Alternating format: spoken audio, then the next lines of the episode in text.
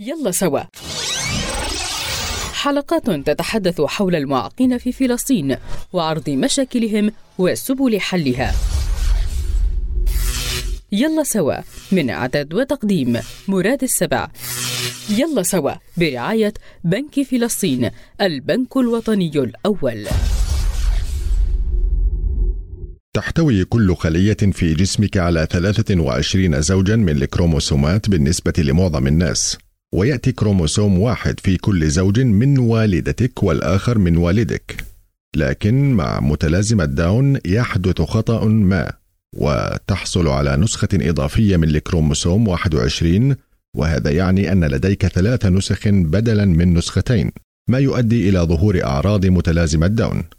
لم يتأكد الأطباء بعد من سبب حدوث ذلك، ولا يوجد ارتباط بأي شيء في البيئة أو أي شيء فعله أو لم يفعله الوالدان، في حين أن الأطباء لا يعرفون سبب ذلك، إلا أنهم يعرفون أن النساء في سن الخامسة والثلاثين عاما أو أكبر لديهن فرصة أكبر في إنجاب طفل مصاب بمتلازمة داون. إذا كان لديك بالفعل طفل مصاب بالمتلازمة، فمن المرجح أن يكون لديك طفل آخر مصاب به أيضا.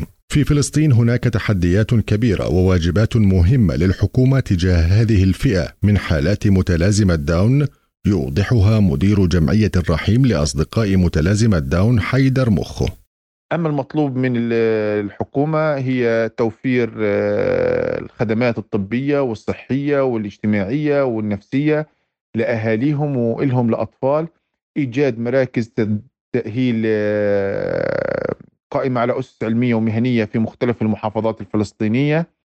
المطلوب كمان توفير الأدوية، توفير العلاجات، توفير كل ما يحتاجه أطفال ذوي متلازمة داون في من هذا الباب.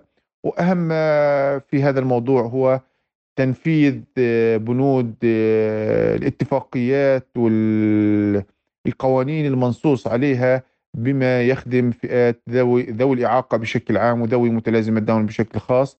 كما يشير مخه إلى أن واجبات مؤسسات المجتمع المدني لا تقل أهمية عن دور الحكومة، نظرا لحاجة هذه الفئة إلى معاملة خاصة كما يوضح.